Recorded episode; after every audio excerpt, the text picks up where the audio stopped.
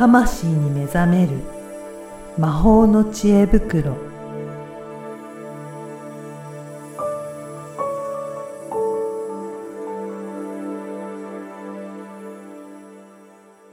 こんにちは、声ラボの岡田です。こんにちは、リアルスピリチュアリスト橋本由美です。ゆみさん、今回もよろしくお願いしよろます。しくお願いします。はい、今回も前回に引き続いて、ギャラリー沼の底のオセアンさんに、えーゲスト出演いただいてます。オセアンさんよろしくお願いします。よろしくお願いいたしおます。願いします岡田さん、由美さんよろしくお願いいたします。お願いします。前回、あの、沼の底のいろんなお話しさせていただいて、すごく興味深かったんですけど、うんうん今回ぜひ、あの、オセアンさんから何かユミさんにもし聞いてみたいことがあったりとかすれば、ぜひご質問いただきたいなと思いますけど、いかがでしょうか？はい。えっと、私ですね、あの、前回もお伝えしたように、すごく音フェチう。うんんですね。はい。で、音というか多分振動というものがと好きなのかなって思うんですけども、で、音が好きなんですけども、その結構苦手なものがあって、でそれが色の世界うんなんですね。なぜかこう、色はこうピンとこないというか、うん。ちょっといまいちこう、腑に落ちないというか、ははい。で、その、ユミさんにお聞きしたいのは、その音の世界と色の世界って、こう、なんと、何かこう、連動するものというか、うんうんあったりするんでしょうか？はい。これは非常に連動してるんですよ。うんうんうん。その、まあ、周波数に置き換えていくと、より連動してる部分っていうのがわかりやすいんですけど、うーんもうちょっと平たい話をすると、共感覚っていうのがあって、例えば音を聞いてある色が見えたり、うん浮かんだり、感じたり。はい、で、逆にそある色を見るとその音を受け取ったり、うんそういうのがあるんですね。うん。で、あのーこれ個人差があって、その共感覚の人たちを集めて、ドレミファソラシドでうん。何色が感じられるかっていうね、実験とかもあって、で、まあ、大体似たような色が集まるんですけど、うん。やっぱり人によって、あの、若干、みんなは赤だけど、一人だけ黄色とかね。まあそういうのは混ざるんですけど、大体傾向が分かれて、分かれてというか、大体よ寄ってくる。うん。どの色はうん、例えばね、例えばですよ、赤とか、うん。レの音はなんか緑とか、うんうん。なんか、うん。これ寄ってくるっていうのがあって、で、あと、その周波数を、音のその周波数を色に置き換えるっていう技術とかもあってですね。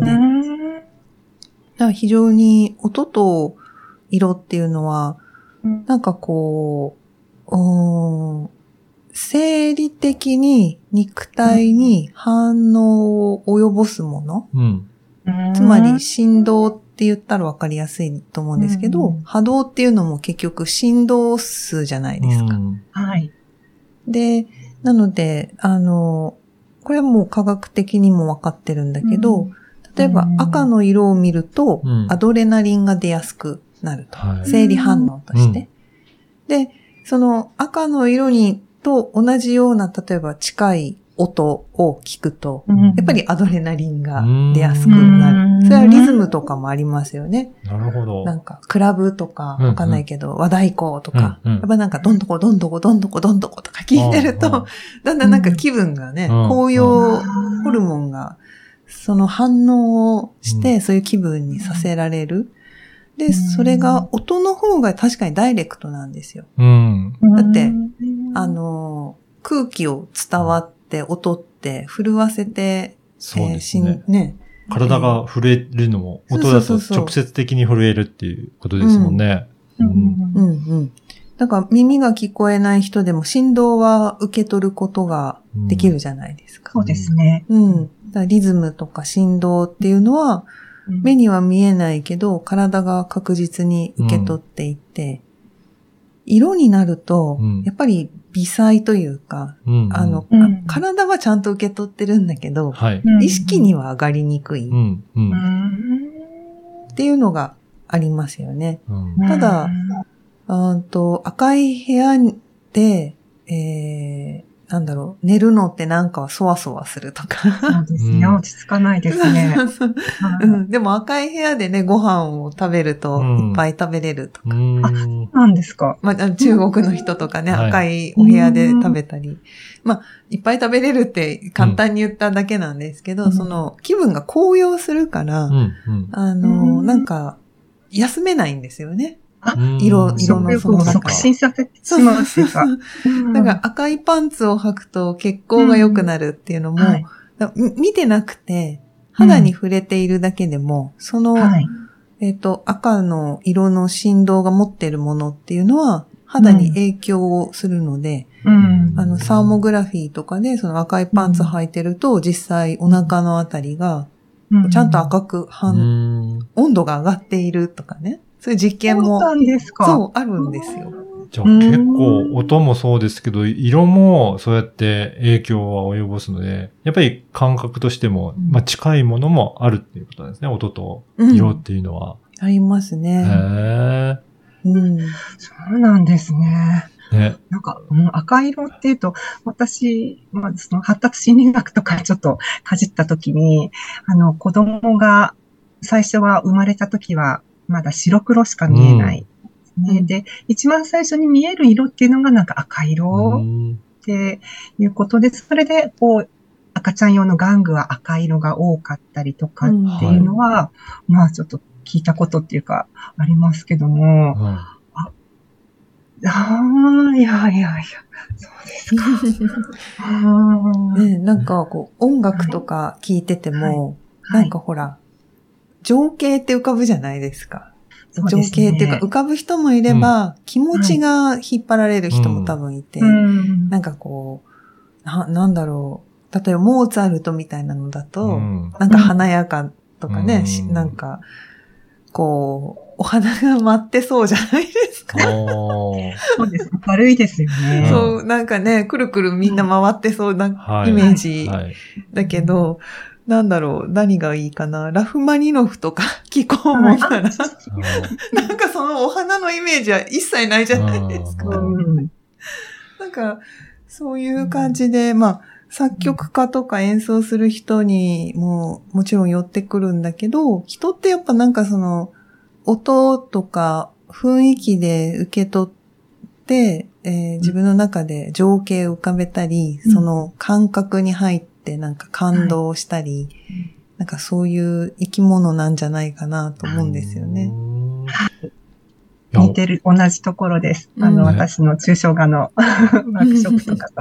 はい。そうなんですね。じゃあ結構そうやっていろいろね、イメージするとか、音もそうですし、えー色もそうだったり、まああとは本当に絵もそうですけど、なんかいろんな部分でそういった感覚の部分とか感性の部分で、なんか共通する部分もあるんですね。ですね。本当にお話しすると共通点しかうん。見えないのかなと思ってくるんですけども、その、やっぱりその、言葉にできない部分うん。っていうのを、まあ、非言語ですよね。だからうん耳から入ってくるその音っていうのも非言語ですし、色っていうのも、まあ、非言語うん。ですよね。だからそれを一旦こうアウトプットして、はい。うんうんで、そこにこう、言語化してあげ、意識化してあげるっていううんうんところで、うん、なんていうんですかね。もうよりよく自分のうん内面を知るというか、うんうんそんなところで、ユミさんと似てるなって。いや本当そうですね。いや、ぜひはいこの番組聞いてるリスナーの方にも、えー、おせはんさんの、うんえー番組を聞いていただきたいなと思いますので、改めて、えーはい番組のご紹介いただいて、はい、配信してる曜日なんかも教えていただけると嬉しいかなと思いますが、はい。はい。はい。えっとですね、えー、各週の金曜日に配信をしております。番組名が、えーギャラリー沼の底と言います。一応設定としては深夜の15分間だけオープンするギャラリーはい。というちょっと不思議な設定で、えー、番組をさせていただいてますので、よろしかったら聞いてみてください。はい。この、ポッドキャストの説明欄にも、えー URL を掲載させていただきますので、ぜひそこからチェックいただければなと思います。はい。前回、今回と2回にわたって、えーギャラリー沼の底のおせやさんに参加していただきました。おせやさんどうもありがとうございました。どうもありがとうございましたありがとうござ。いました。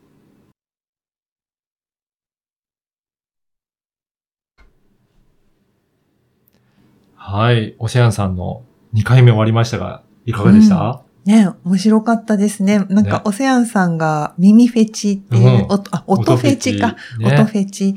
うんね、やっぱりなんか日本人にはあんまり耳、耳系の人、うんうん音の、音は好きだけど、はい。その、音、聴覚派っていう呼ばれるような人って少ないので、いや、すごい方にあったなと思いました。そうですね。ぜひ、あの、番組説明欄にリンクも貼ってあるので、ぜひ沼の底も聞いていただきたいなと思います。はい。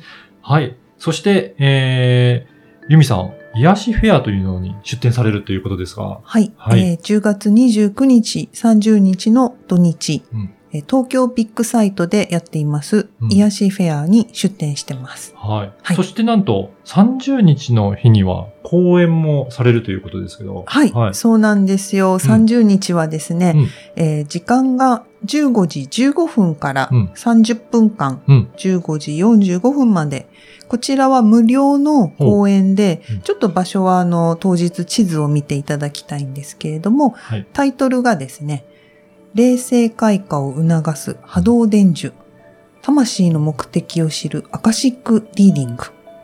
はい、こんなタイトルでございまして。そうなんですね。はいちょっと、どん、どんなこと、一部でもいいので、ご紹介いただけますか？はい、えっ、と、まず、えーアカシックリーディングとは何か、そして他のスピリチュアルリーディングとの違い、うん。あとそれぞれのメリット。